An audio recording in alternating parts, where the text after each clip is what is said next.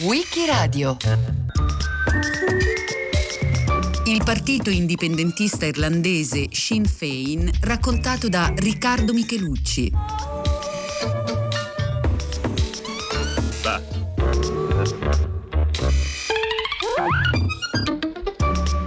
11 gennaio 1970, Dublino. Alla giornata conclusiva del congresso del Partito Repubblicano Sinn Féin in corso all'Hotel Intercontinental si consuma una frattura insanabile all'interno del movimento indipendentista irlandese.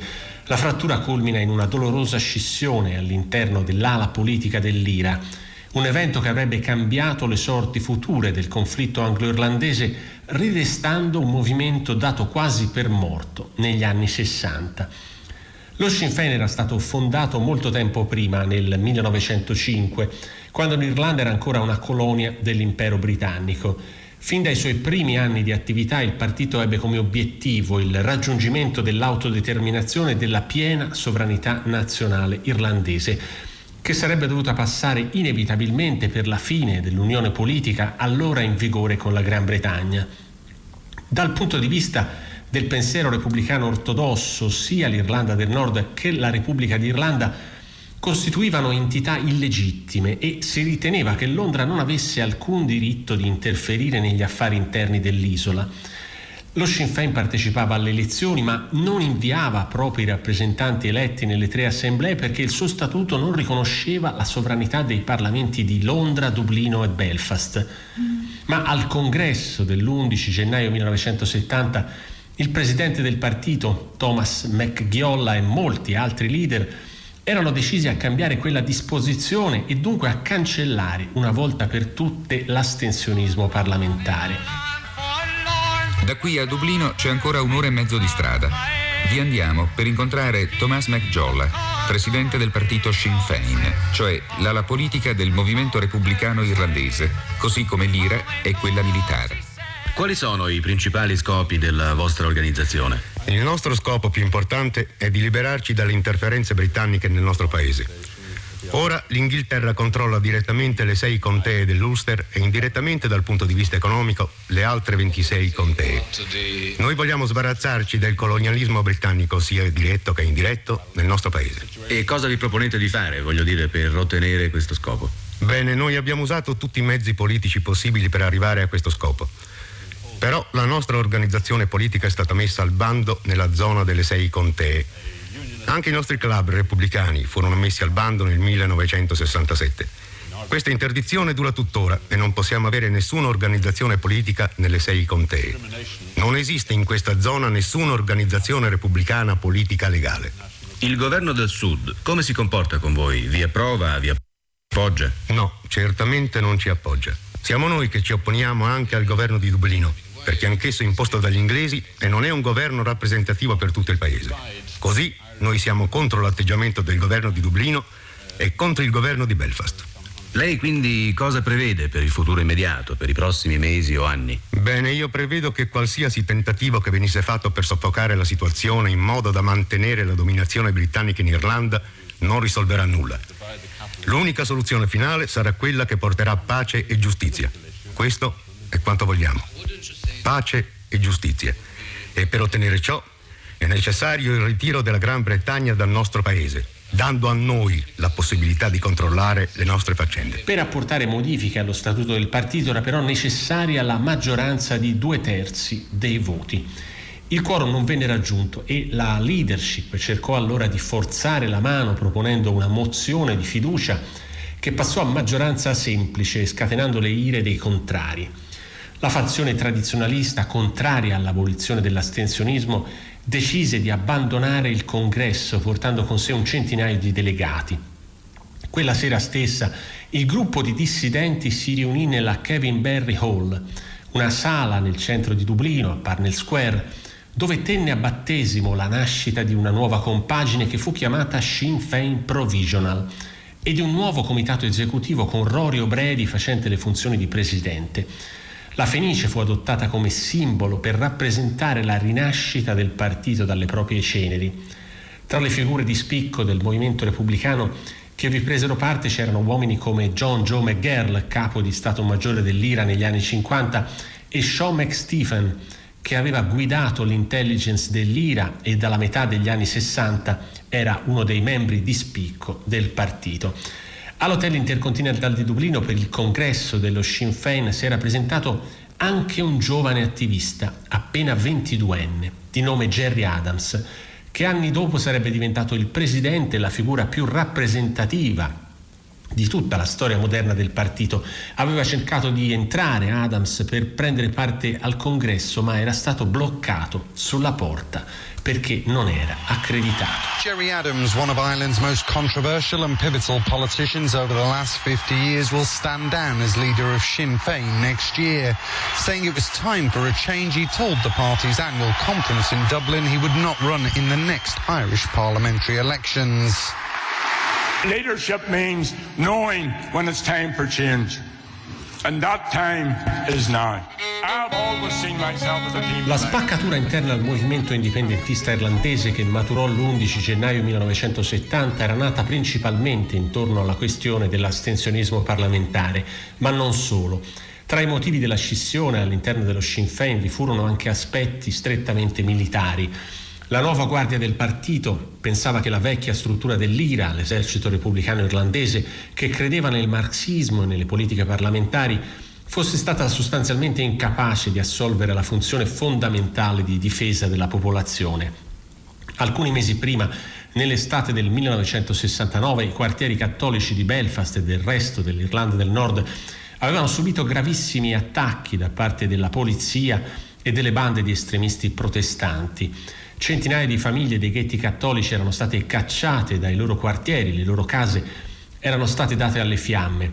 In tutta risposta il governo di Londra aveva inviato l'esercito. In pochi giorni le città del nord Irlanda erano diventate teatro di violentissimi scontri.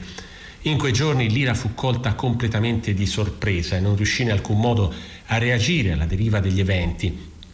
Il suo capo di Stato Maggiore dell'epoca, Cathal Golding, aveva avviato tempo prima una parziale smilitarizzazione, accompagnata a una politica che mirava a convincere la classe operaia protestante a sposare la causa socialista dei repubblicani.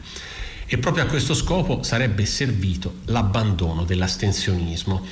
Per l'ala parlamentarista e marxista del partito, lo strumento migliore per rovesciare il governo unionista e filo britannico dell'Irlanda del Nord era la creazione di un fronte di liberazione nazionale aperto a tutte le forze di sinistra che seguisse la via della rappresentanza elettorale.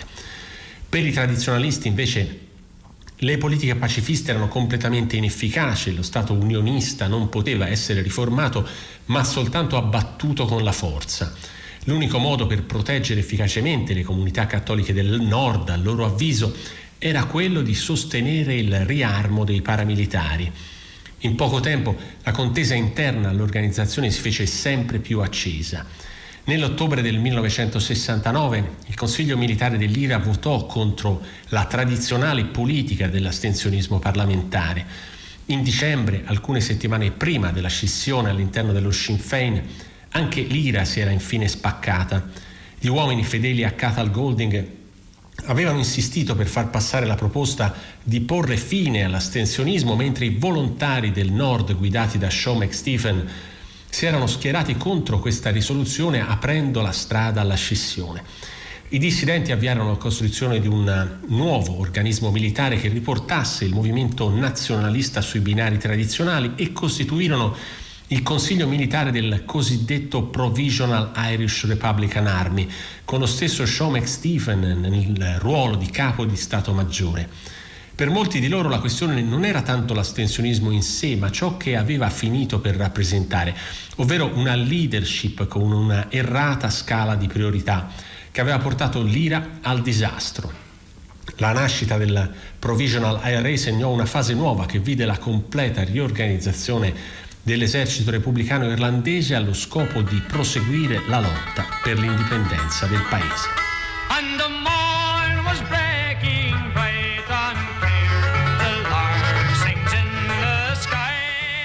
Dunque era stata la scissione dell'IRA maturata alla fine del 1969 su fondamentali nodi teorico-strategici della lotta irlandese a provocare un'aperta rottura anche all'interno dello Sinn Féin, il partito storico del movimento repubblicano. E a finire in minoranza in entrambi i casi fu la vecchia leadership decisa ad abbandonare le armi e a raggiungere un compromesso con il governo britannico e gli unionisti protestanti. Da quel momento in poi sarebbero esistite per un breve periodo due fazioni all'interno dello stesso movimento, ma tra loro contrapposte. Quella degli official, ovvero l'IRA e lo Sinn Féin ufficiali, e quella dei provisional o provvisori, intenzionati invece a rilanciare la lotta armata per difendere la comunità cattolica. La contrapposizione tra le due fazioni fu talmente dura da assumere i contorni di una vera e propria faida interna che degenerò presto in una spirale di violenza senza esclusione di colpi. Alla fine di gennaio del 1970 il comitato esecutivo dei Provisional esplicitò le sue posizioni con un comunicato in cui spiegava di non essere né militarista né contraria di principio alle idee marxiste degli official, ma metteva in stato d'accusa la vecchia dirigenza marxista riformista del movimento guidata da Cathal Golding, sostenendo che era stata infiltrata da elementi esterni. Negli anni seguenti lo Sinn Féin e l'IRA Provisional continueranno la lotta alla testa del movimento repubblicano, mentre gli official non faranno altro che confermare la linea di compromesso e di abbandono della lotta che li porterà gradualmente alla ricerca dell'accordo con il governo britannico e al riconoscimento del governo unionista dell'Irlanda del Nord. Gli official divennero presto minoritari e si allontanarono sempre più dal fronte nazionalista finché alla fine degli anni 70 non si riorganizzarono nello Workers' Party, il partito dei lavoratori, entrando stabilmente all'interno del Parlamento irlandese. I provisional gettarono invece le basi di quello che sarebbe diventato l'attuale Sinn Féin. Curiosamente il suo uomo simbolo Jerry Adams all'epoca impiegò alcuni mesi per decidere quale fazione seguire e alla fine scelse i provisional che raccorsero al proprio interno militanti di diverse tendenze. Al fianco dell'ala dura del repubblicanesimo legata alla tradizione esclusivamente irredentista e apolitica dell'IRA si schierò un gruppo di giovani radicali molto vicini dal punto di vista ideologico ai movimenti della sinistra rivoluzionaria. Questa componente giovanile annoverava tra gli altri anche Martin McGuinness, comandante della brigata dell'Ira di Derry e futuro vice primo ministro dell'Irlanda del Nord. La presenza di Adams e McGuinness all'interno dei Provisional finì per condizionarne sia l'orientamento ideologico che il programma politico che rivendicava la nazionalizzazione delle industrie, delle risorse finanziarie, delle aree fabbricabili e delle riserve di pesca, la ridistribuzione dei latifondi e delle grandi proprietà, l'autogestione operaia, la riforma federalista dello Stato e una politica estera neutralista. Rispetto al programma degli official, quello dei provisional appare sicuramente più moderato, di ispirazione potremmo dire socialdemocratica, ma solo in alcuni punti chiave.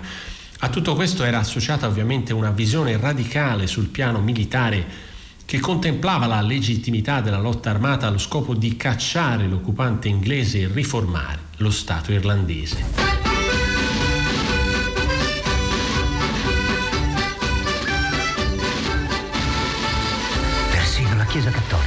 Che ha rinnegato le insurrezioni del 1789, del 1848 e degli anni 60, dimostra ora simpatia per il Sinn Féin. Vedo già le conseguenze positive del nostro sacrificio. George Bernard Shaw ha detto che le autorità britanniche, condannandoci a morte, ci hanno canonizzato. Quale migliore risultato? Vedrete, il partito autonomista e conservatore alla Camera dei Comuni perderà prestigio a favore dei rappresentanti del Sinn Féin. Certo, Pierce, ma io spero che i nostri rappresentanti, anche se eletti, si rifiuteranno di sedere a Westminster e si riuniranno in un Dale, in un Parlamento libero, rivoluzionario e esclusivamente irlandese. È fuori di dubbio che non moriamo per niente. Adesso il popolo ama l'idea dell'indipendenza e finirà per amare anche il principio repubblicano.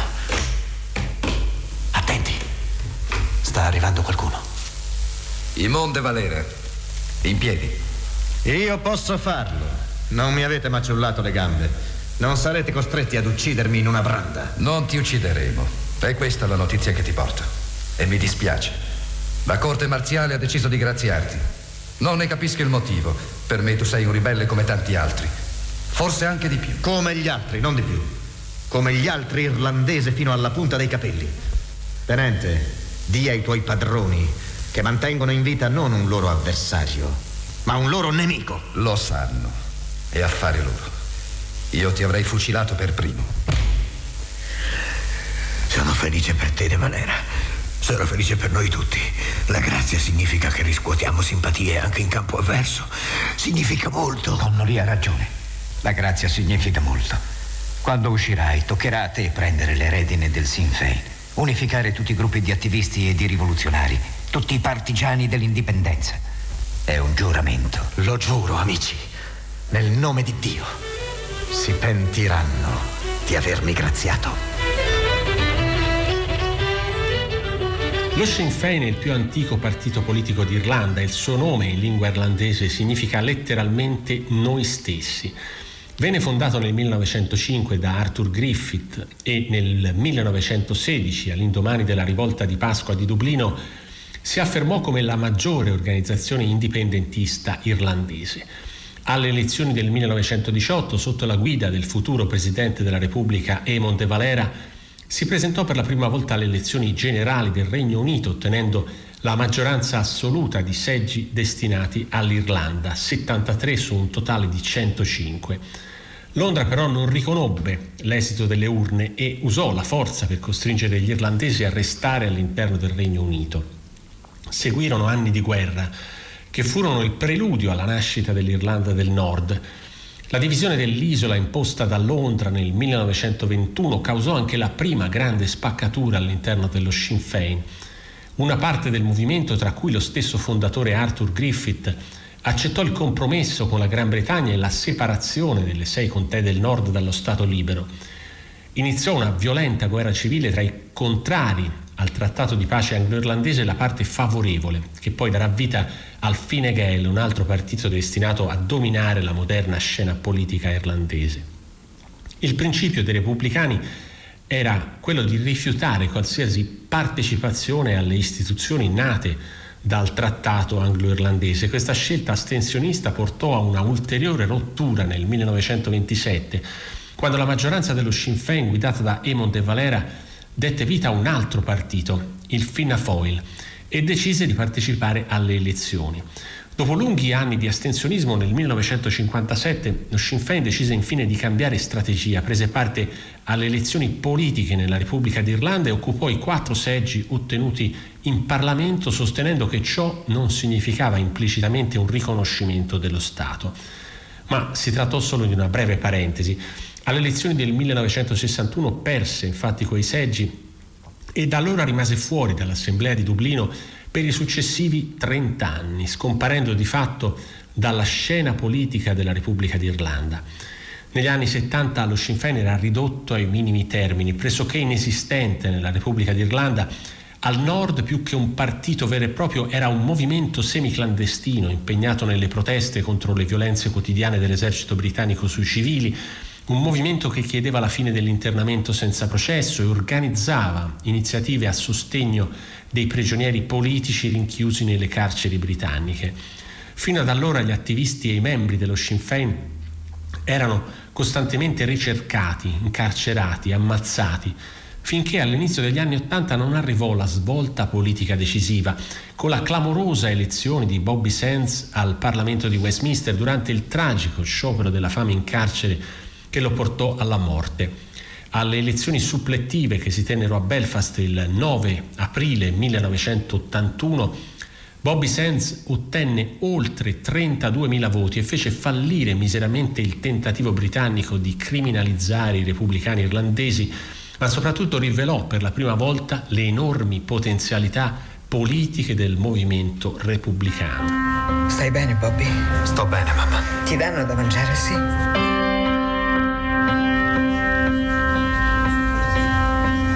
Inizia uno sciopero della fame il primo marzo. Scegli il muro contro muro con un governo da sempre irremovibile. 20 years ago this month, 10 young men set out on a journey That journey still hasn't been completed.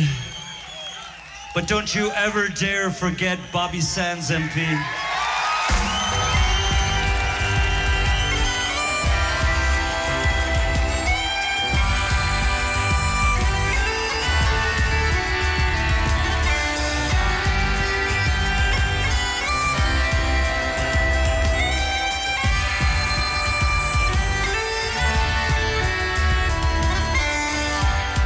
Bobby Sands MP. Born in the city of Belfast. Divided by religion. I grew up fast. I was stabbed and I was spat upon. Family ran out of home. Only one solution. Turn the whole system upside down. The system of the ideas. I lived from carrying a gun. Trial without a jury. Got 14 years from the judge. Da quel momento in poi i repubblicani irlandesi hanno seguito una duplice strategia riassunta in uno storico discorso pronunciato durante il congresso del 1981 dall'allora direttore della comunicazione dello Sinn Féin, Danny Morrison. Chi crede davvero che si possa vincere la guerra attraverso le urne? Qualcuno qui si opporrà, disse Morrison, se con una scheda elettorale in una mano e un mitra nell'altra prenderemo il potere in Irlanda? A partire dai primi anni Ottanta lo Sinn Féin iniziò dunque a presentarsi alle elezioni locali e a quelle generali della Gran Bretagna, mantenendo però una rigorosa politica astensionista. La svolta elettorale ebbe un grande regista in Jerry Adams, eletto presidente del partito nel 1983. Sotto la sua leadership i risultati elettorali erano destinati a crescere in modo esponenziale da quell'anno in poi. Già nel 1983 lo Sinn Féin raccolse oltre 100.000 voti alle elezioni generali britanniche, lo stesso Adams si aggiudicò il seggio di Belfast, ma ovviamente lo lasciò vacante. Due anni dopo il partito aveva già ottenuto 55 seggi nei consigli comunali dell'Irlanda del Nord. Nel 1986 a un nuovo congresso il principio dell'astensionismo fu confermato a Westminster ma abbandonato una volta per tutte al Parlamento di Dublino. E da allora i membri eletti dello Sinn Féin siedono nei banchi dell'Assemblea della Repubblica d'Irlanda. La modifica allo statuto che passò al congresso del 1986 costò però un'altra scissione con la nascita del Republican Sinn Féin, un nuovo partito guidato dal vecchio Rory O'Brady che conservò la linea dell'intransigenza.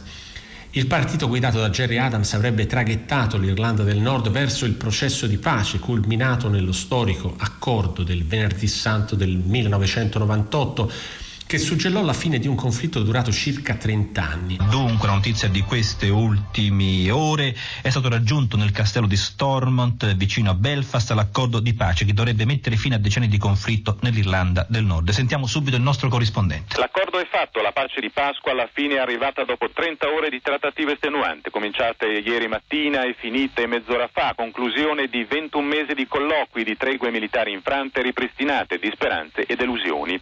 Sono venuti al pettine tutti i nodi di decenni di diffidenza, di interessi contrapposti, con ostacoli dell'ultima ora che non hanno però impedito il risultato finale, il primo accordo globale, otto partiti nordirlandesi, di cui tre legati a formazioni paramilitari, hanno sottoscritto un unico documento di intenti, una piattaforma comune di riforma istituzionale per dare davvero pari diritti a maggioranza e minoranza, per portare ad una civile convivenza.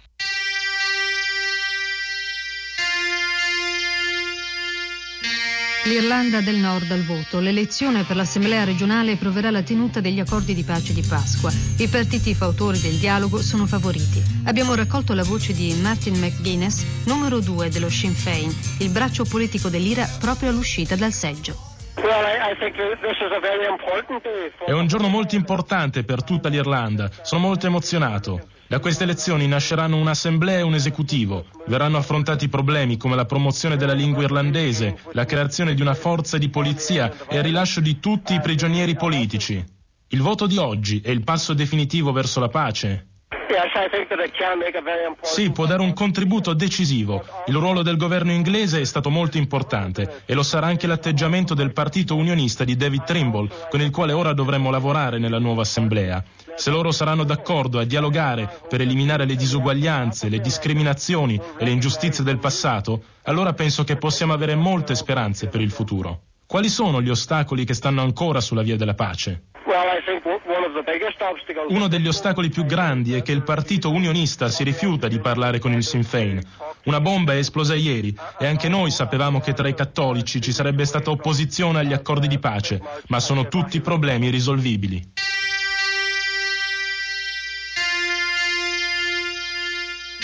Da allora in poi il consenso elettorale di quello che un tempo era semplicemente il braccio politico dell'IRA si è consolidato fino a trasformarlo in un partito di massa capace di competere per conseguire la maggioranza relativa sia al nord che nella Repubblica d'Irlanda. Un partito da sempre schierato in prima linea in difesa dei temi sociali che col tempo ha affievolito il suo tradizionale euroscetticismo mantenendo fermo l'obiettivo della riunificazione dell'isola. Un'Irlanda unita infatti da sempre in cima alla sua agenda politica, pur mantenendo sempre fede all'obiettivo iscritto nel suo DNA, ovvero la piena sovranità nazionale irlandese, nel corso del tempo ha più volte cambiato pelle. In passato è stato convintamente anti-europeo. Nel 1973 si oppose, per esempio, all'adesione di Dublino alla comunità economica europea, ma poi di fronte ai benefici portati dai fondi strutturali e alla spinta di Bruxelles al processo di pace ha virato verso un euroscetticismo morbido che non gli ha impedito di schierarsi contro i vari trattati di riforma da Maastricht a Nizza fino a Lisbona. A partire dagli anni 90 la crescita elettorale dello Sinn Féin è stata lenta ma incessante. Alle consultazioni della Repubblica d'Irlanda nel 1997 riuscì a eleggere un deputato per la prima volta dopo 40 anni, ottenendo il 2,6% dei consensi. Nel 2002 i seggi erano già diventati 5 e due anni dopo il partito si aggiudicò anche il primo seggio al Parlamento europeo. Ma i risultati più eclatanti ha iniziato a ottenerli dopo la grave crisi economica che ha colpito l'Irlanda nel 2008, raggiungendo per la prima volta la maggioranza relativa alle elezioni irlandesi del 2020. In Irlanda del Nord eh, si era già consolidato da tempo come il partito di riferimento della comunità cattolico-nazionalista e nel medio-lungo periodo continua a puntare al grande progetto della riunificazione da ottenersi attraverso un referendum in tutta l'isola. È riuscito anche a governare senza particolari contraccolpi il passaggio di consegne dei suoi uomini più rappresentativi della fase moderna. Nel 2017 è morto Martin McGuinness, l'ex comandante dell'IRA, diventato vice primo ministro dell'Irlanda del Nord e la leadership dello Sinn Féin al nord è passata a Michelle O'Neill, una donna di 40 anni che non ha trascorsi nella lotta armata e incarna alla perfezione il volto nuovo del partito. Il passaggio più difficile avvenne però nel 2018 quando Jerry Adams lasciò la carica di presidente che aveva conservato per quasi 35 anni. Lo storico leader che col suo carisma aveva traghettato il paese fuori dal più lungo conflitto europeo del dopoguerra e aveva trasformato lo Sinn Féin in una macchina elettorale capace di macinare consensi in tutta l'isola dette le dimissioni, lasciando spazio alla sua vice, la cinquantenne Mary Lou MacDonald, la prima donna alla guida di un partito con oltre 110 anni di storia. A Dublino la leader dello Sinn Féin, Mary Lou MacDonald, festeggia con i suoi sostenitori l'esito del voto che si è svolto domenica in Irlanda. Potrebbe essere lei la prossima premier irlandese. Potrei essere la prossima the show, sì, dice riferendosi all'incarico di primo ministro irlandese.